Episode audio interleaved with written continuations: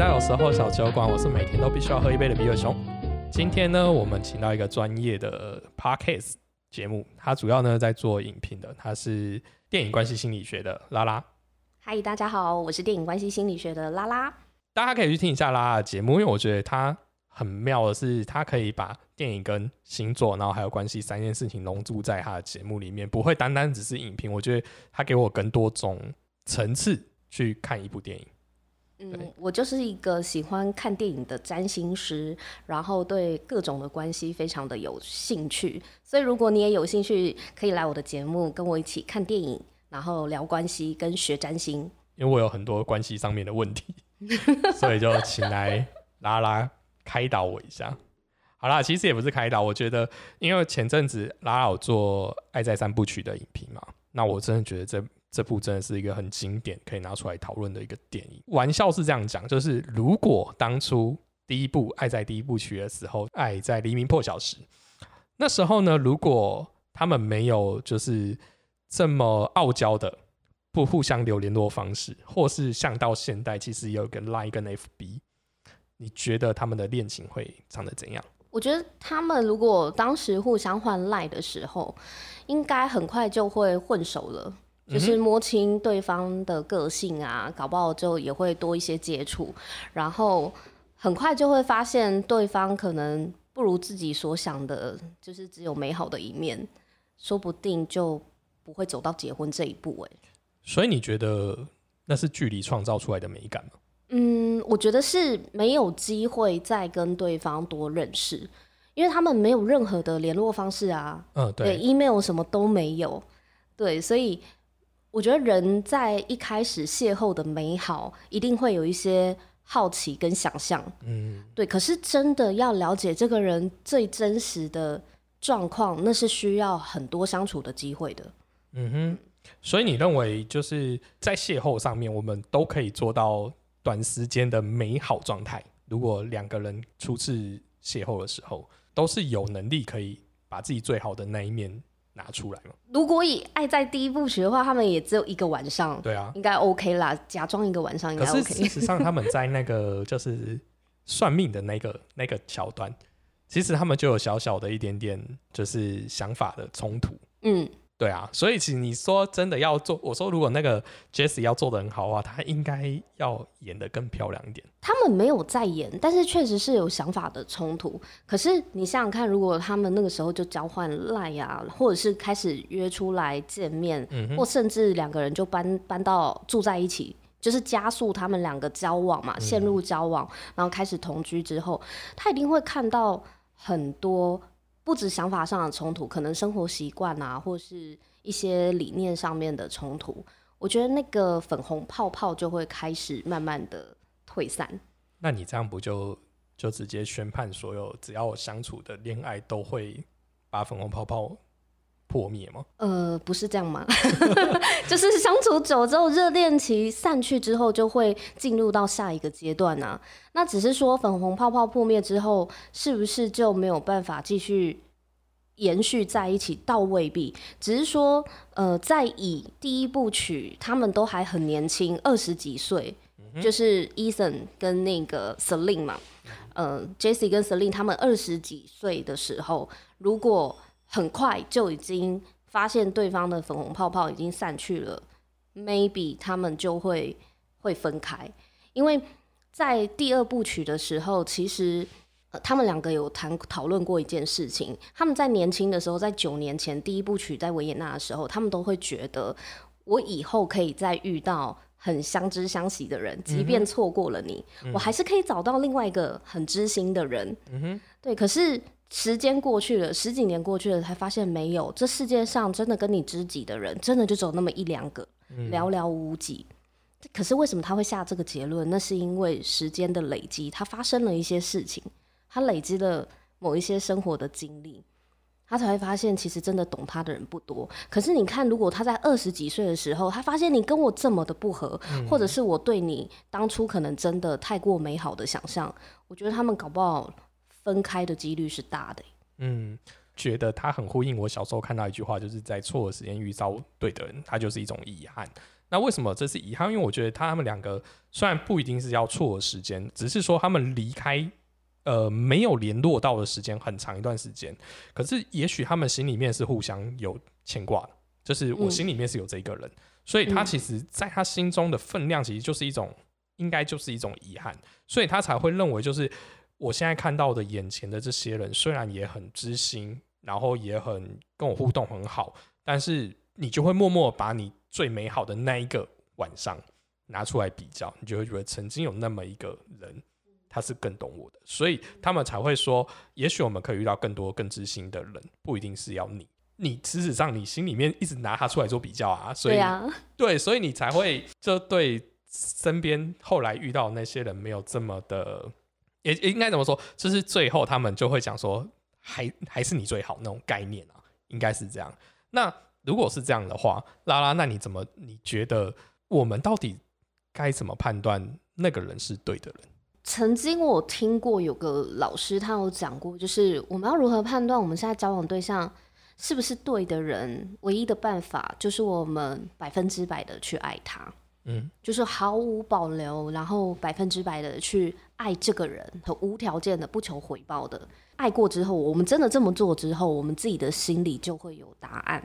好那虽然我们都会讲，就是爱就是无条件付出嘛，就跟父母会爱小孩一样。可是哪有可能那种爱是没有办法？嗯，我的意思说是不计较的。我觉得爱很难不计较，哎。对啊，我觉得爱真的都是有条件的啊。因为就算我们很爱一个人，但是我们也会希望他回回报给我们的爱，或者是他对我们的好，跟我付出的是。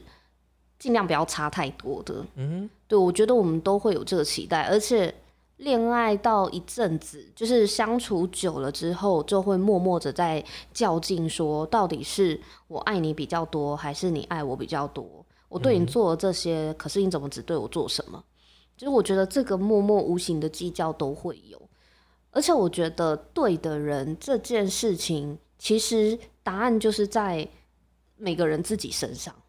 只有你自己心里知道他值不值得。嗯，要怎么知道他值不值得？就是当你已经百分之百的给出去了，你最后不管你觉得他值得或不值得，你都会非常的清楚，而且非常的甘愿。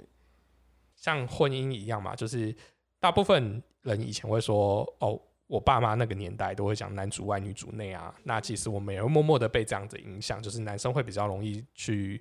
呃，为事业去奋斗或什么之类的，然后会希望，虽然现在都是双薪，我老婆有在工作，但是他也会自己比较负担多一点的家事。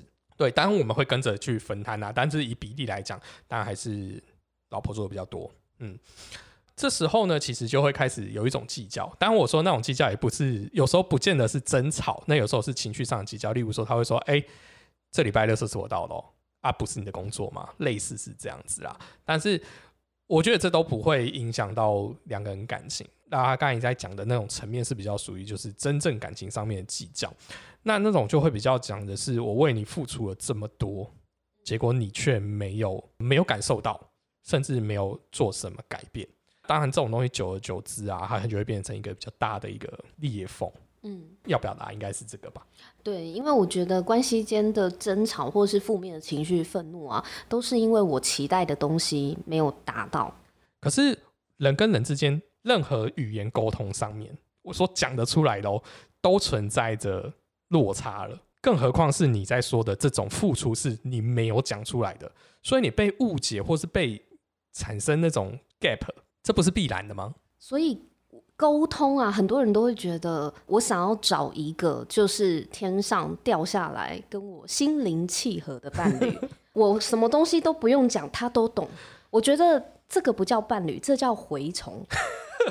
对我，我都开玩笑的跟我的客户讲，这是或者是跟我朋友聊的时候，我就说你到底是要找一个伴侣还是蛔虫？因为只要是你以外的人，不管是谁，都不会有人真正懂你在想什么。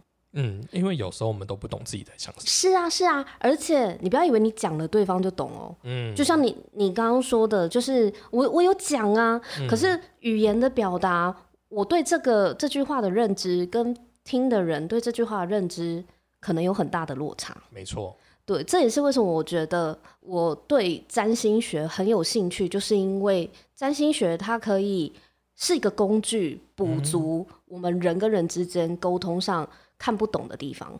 当然，它只是工具之一。对，可是我觉得人的关系是复杂的。嗯哼，那沟通是一辈子都要学的问题。嗯，对我我之前有遇过很多夫妻，就是跟我一起聊的时候，他们在聊他们的关系或情侣。他们你知道多可爱？我真的遇过一个老婆，她就说她跟她老公，她非常的自豪，她跟她老公的沟通是那种就是你现在有什么问题，我们写下来，嗯啊写下来，好，我一题一题回答你。你问我为什么？什么事情的时候我要生气，好，我就告诉你我为什么生气啊！我希望你怎么做啊？麻烦你下次照着这本指南，有没有？就是呃，老婆生气的时候，老公应该怎么做？第一题，如果状况是 A 啊，我们就要去找答案 A。对，他状况是 B，就要找 B 该怎么处理。嗯他们是这样在沟通的。可是这个盲点就是，好，你列了四十项好了，嗯，你永远会有第五十项。对啊，对，第六十项。嗯，对，所以。他们的期待是，他觉得没有什么是不能沟通的。可是他的沟通会要你一次讲完，他的认知就是，我们这一次处理完之后，我不要再遇到下次了。嗯，我就是这个问题吵过，我懂。我不想要再跟你争吵了，我要去解决。它是就跟打怪一样，有没有？就是 你这个怪出来，我就砍你。我以为我砍完就没事。可是其实我都会跟他们讲说，我觉得沟通真的就是一辈子的课题。是啊，因为人生不可能有固定的剧本在走啊，你怎么会知道你遇到什么事？可是真的有人这样想哎，但真的蛮他就觉得对，他就觉得好嘛，你说你毛很多，那我就一次搞懂你所有的毛，嗯哼，这样是不是我们就不会吵架了？是，真的有人是这样子期待的啊。我觉得争吵这件事情不是一定都是破口大骂。对，争吵有很多种方式。我觉得，我觉得意见不合就算是一种争吵，只是你的用词的方式，或是就像你讲冷战这件事情，那我觉得它就是一种沟通嘛。因为像我会觉得冷战并没有不好，我觉得没有不好是，如果今天是很破口大骂，也许他来得快去得快，但有可能他在那个情绪下讲话的时间。更容易伤到人。我的做法 就会属于比较冷战一点，所以我就会觉得说，你先冷静，我们先不要讲，等大家状况好的时候，我们再来讲。可是有一些人，你你的冷战会让他火上加油哦。对对，当我的冷战的时候，会冷到就是 好啊，你就不讲话，那我也不讲话，我们就看谁比较久。对，然后然后对方就越来越生气。对，然后本质就那个问题就没有解决了。对，所以其实后来我觉得，就冷战可以，但就是我自己要去找到那个时间点去收掉它。不是一直冷战，对，因为对方有情绪，你也有情绪啊。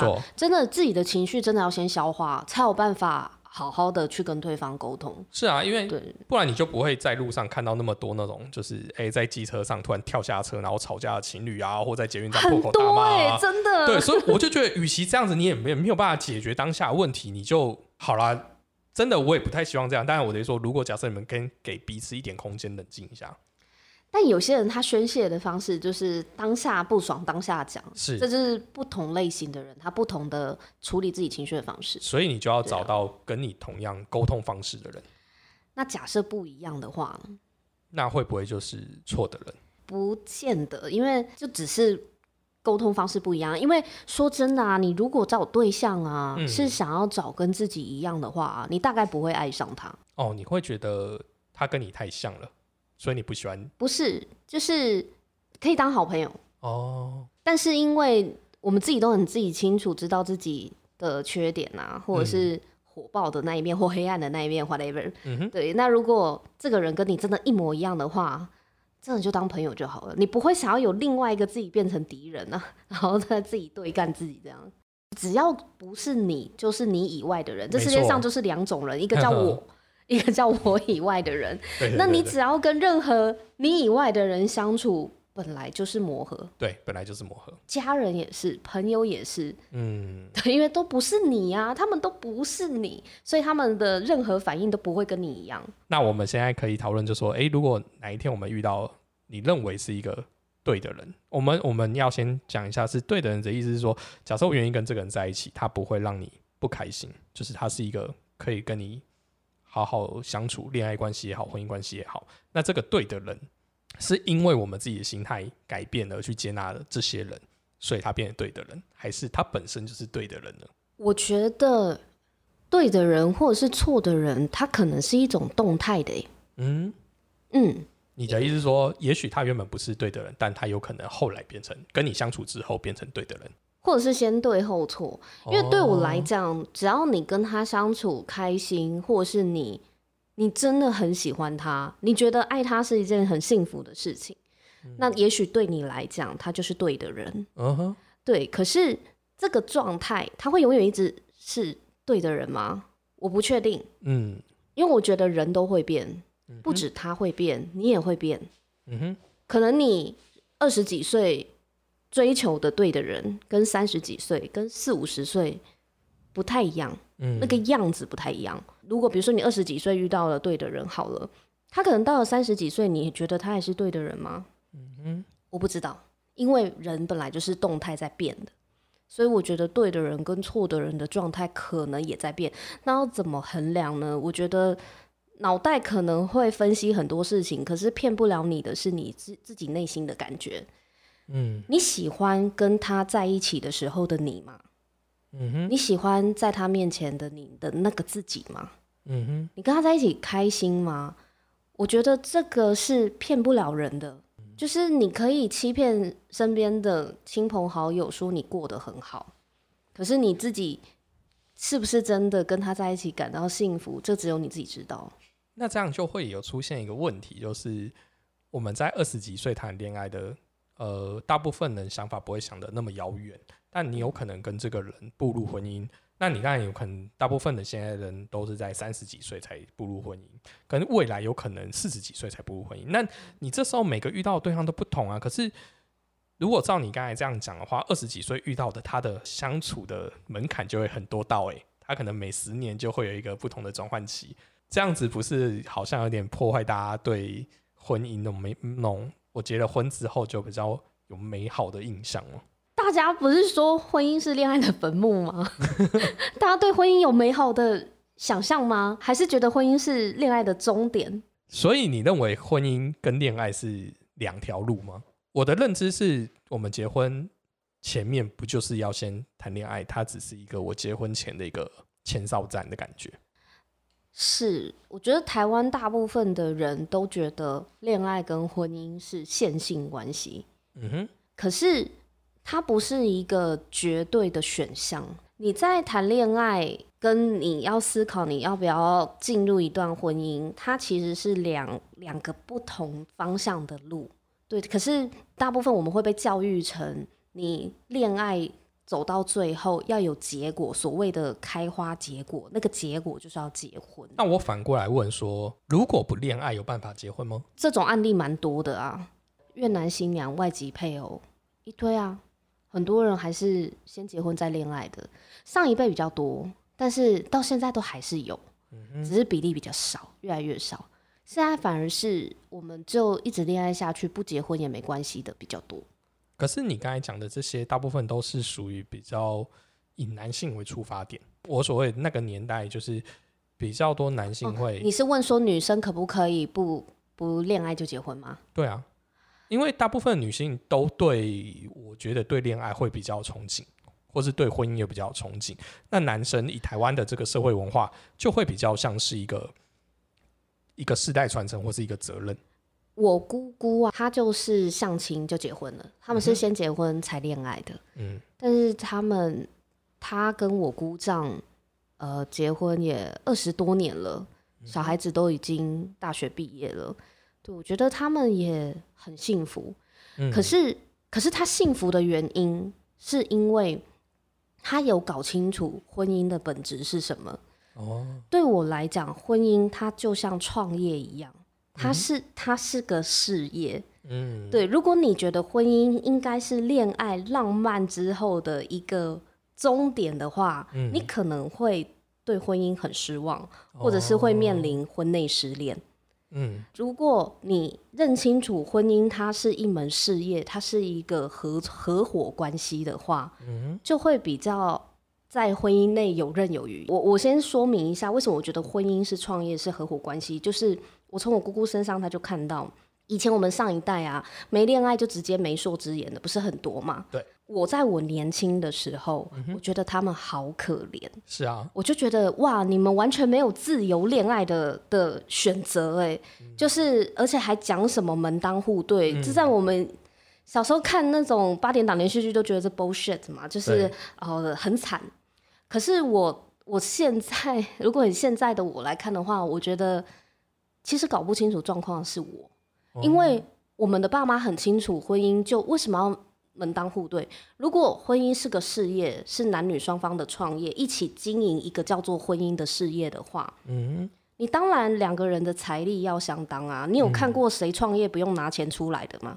合伙人有不拿钱的吗？要么出钱，要么出资源嘛。对，没错。对啊，所以婚姻，如果你要找一个人结婚，我我年轻的时候，我就会觉得我爱他就可以结婚啦。嗯，爱情跟面包当然是爱情啊，但是在恋爱都成立。如果只在只跟这个对象谈恋爱的话，当然就是选爱情。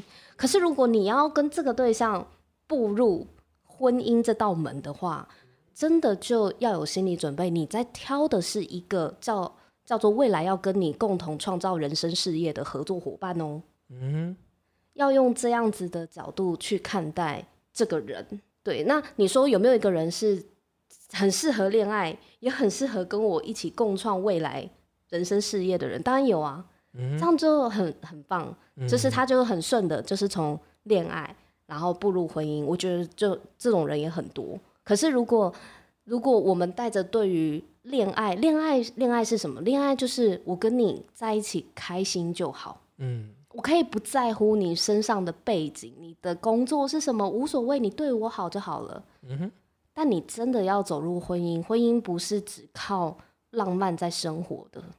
我那时候就回到我姑姑的案例，我就觉得她很聪明，因为她那时候就跟我说，她为什么会选我姑丈？他们才相亲一次，第一姑丈老实可靠，他的经济能力不错，他是一个开。卡车的，嗯哼，一个月大概七七八万，嗯，对，诶，在二三十年年前，嗯哼，这收入是好的，是，对，然后个性老实，嗯家境单纯，然后他也不用去跟他的婆婆同住，嗯哼，对，所以各种条件他都想好，然后这个人他觉得他是一个勤俭，就是很勤奋会工作的男人，他知道他为什么选择这个人，心里很清楚之后。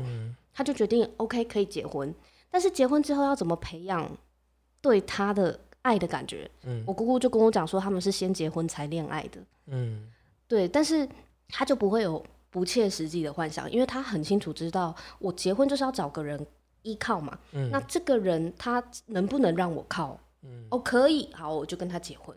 嗯哼，所以我就想说，哈，原来上一代他是这样子在看婚姻的。嗯。对，然后以前就会觉得他们好可怜，但是现在觉得他们看的可真清楚，因为婚姻其实真的就是这样。嗯，就是用婚姻的本质去看。对，他的本质就是这样。对，所以我妈跟我爸他们那一代就会说：“啊，你年轻人，你们就是盲目啦，不然就是你们就是太梦幻。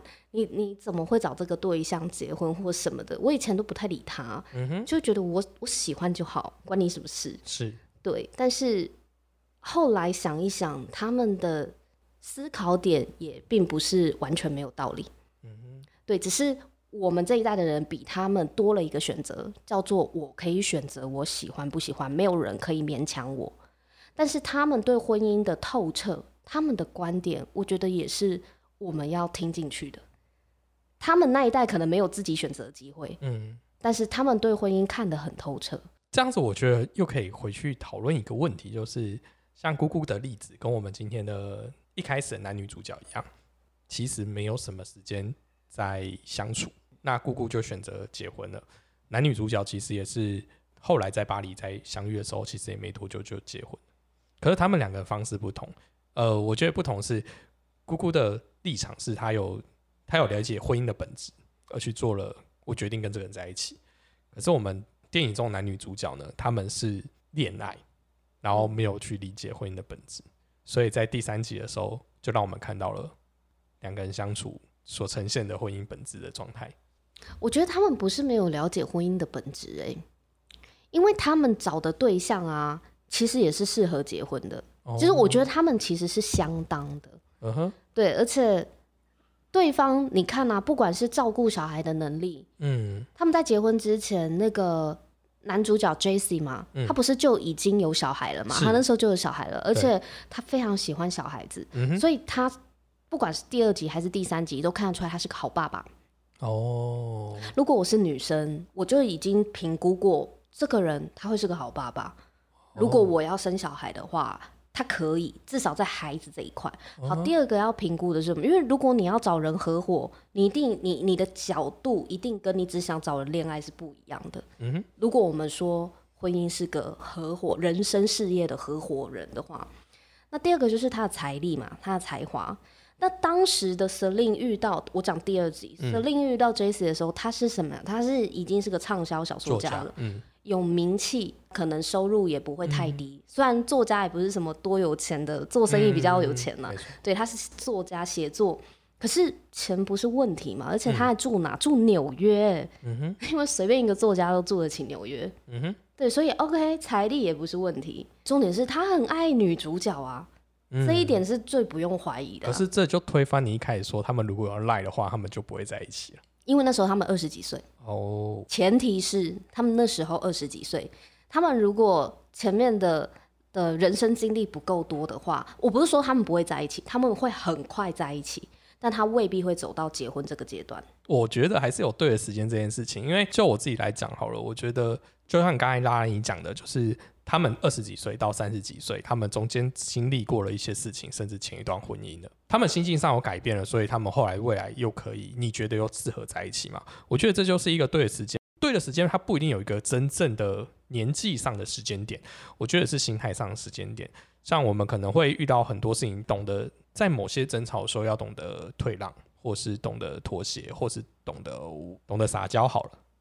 那这些都可以让你更好的维系你现在面临到的感情。当那个时候存在的时候，就是一个很好的对的时间。嗯，所以很很多人都说他们九年前错过，好可惜哦。就像你刚刚问我啊，万一九年前他们其实不要讲有赖了，嗯，假设他们两个人都回到了相约的呃车站车站，嗯对，半年后真的出现了，他们会结婚吗？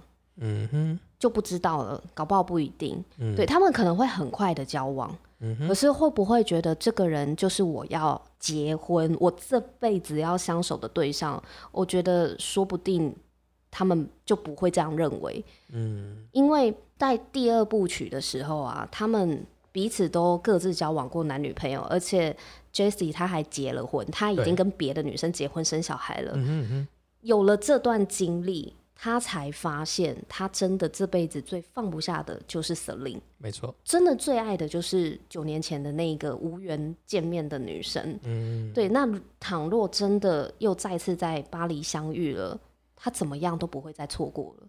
那时候已经知道自己要什么的前提，是因为经历过自己不要的东西。嗯哼，所以你说他们的错过是不是错过了时间？或许，可是如果没有这个错过的时间，他不会有在巴黎相遇那种心理更笃定。我这次不会不，我这次绝对不会再放手了。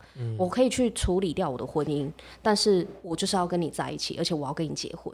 嗯三十几岁再再重逢的那个笃定，跟二十几岁，就算他们真的很顺利的交往，是不是真的笃定对方是自己要一辈子走下去的？我觉得不尽然呢、嗯哼，对啊，我题外话问一下嗯，，Jesse 这种行为是渣男吗？我觉得更可悲的是，嗯我嗯们婚姻没结束，但是你心里面，我在你心里面我已经死了。嗯我觉得这是你可能更耽误我，嗯哼，因为如果你不爱我了，我可能会，如果我还爱你，哦，我可能会痛。嗯但是我们的关系如果放彼此自由，我或许有机会去遇到一个他真的很爱我的人，因为你已经不爱我啦。嗯啊，你不爱我，还把我绑在你身边，然后你又不能够给我我想要的爱，嗯那其实你在耽误我哎。我觉得渣男的定义是同时啦，哦，对对对，你真的不爱了，你要结束，我不会觉得不对。可是如果你两个都想要，两个都不想放，可是我们婚姻都会讲一一句，就是一辈子的承诺这件事情，在你说的誓言里面都会讲，这样你就你就违背了你的誓言啊。他是啊，所以他必须要付出他该付的代价。哦，可是我不会觉得他渣。嗯哼，对他，如果 Jesse 真的渣的话，他应该不跟他老婆离婚，然后跟 Celine 发展小三关系。哦，原来这件事情我就会觉得不 OK。嗯嗯，可是如果他是离婚了，而且 Jesse 跟 Celine 也真的结婚，嗯那代表他是真的跟自己心爱的人结婚。嗯哼，我觉得他是对自己忠诚的，而且也对他的妻子忠诚，因为我真的不爱你。嗯他没有背叛他自己。那你说他有没有背叛誓言？有啊，嗯哼所以他要付出离婚的代价。嗯，他的那个小孩的监护，权嘿，不就给了前妻，而且肯定还会付一堆钱嘛。嗯这就是他违背承诺的代价。嗯。他也没有不负责啊。那像我们都有经历过这么多的啊，我们经历过很多，那我也交过蛮多女朋友，所以我大概能理解什么叫做对的时间跟对的人。那如果对于没有谈过恋爱的人，他们如何去判断对的时间或对的人，或是这件事情都不需要考虑吗？如果今天没有过恋爱经验，或是恋爱经验很少的哦，我就会建议你就你就先去谈恋爱吧。所以真的就是受伤没关系。不不不不，你你一定要受伤的，因为如果你没有，比如说像是呃比较年轻的朋友，或者是你现在可能就是高中生啊、大学生或国中生学生，我觉得你们在这个年纪啊，真的不太需要去考虑什么是对的时间、对的人呢、因为你们这个年纪不是做。什么艰难决定的时候，我一直很喜欢《暮光之城三》里面有一个毕业生致辞，就是那个嗯，贝拉他的同学，他代表毕业生上台致致辞那一段，我觉得就是给年轻人最好的一个建议，因为他说他高中生嘛，毕业。大人都会很好奇，想要问他们什么？你未来要做什么啊、你的梦想是什么？可是他觉得在在高中这个阶段，就是并并不需要去很认真的给出一个什么样很制式像样的回答答案，因为这不是一个做重大决定的时候，这是一个犯错的时候。对我们，你越怕犯错，你就越什么都不去做，这反而没有办法去学习。他说，年轻人就是你要谈恋爱，你就是去谈很多很多的恋爱，然后你你遇到喜欢的人，你就照你的本能的反应，你就去做，你就去尝试。那你会在爱情中茫然迷惘，都很正常。你反而这个年这个年纪就是应该要这样子，你会挣扎，你会跌跌撞撞，你会很踉跄，会很狼狈都没有关系，因为你会一次又一次的反复的跌倒了，再站起来，跌倒了再站起来，呃，分手了很难过，然后再遇到下一个人，然后又进入恋爱循环，直到有一天你会慢慢的找出自己到底要的是什么样的人。嗯可是，在你没有经历过前面这些历练啊、这些错误的时候，你是没有办法有那个答案的。那个答案不会从天上这样咻就掉下来，或者是别人塞给你一个答案。嗯，对，这个就是要靠我们不断的去尝试、去累积经验而获得的。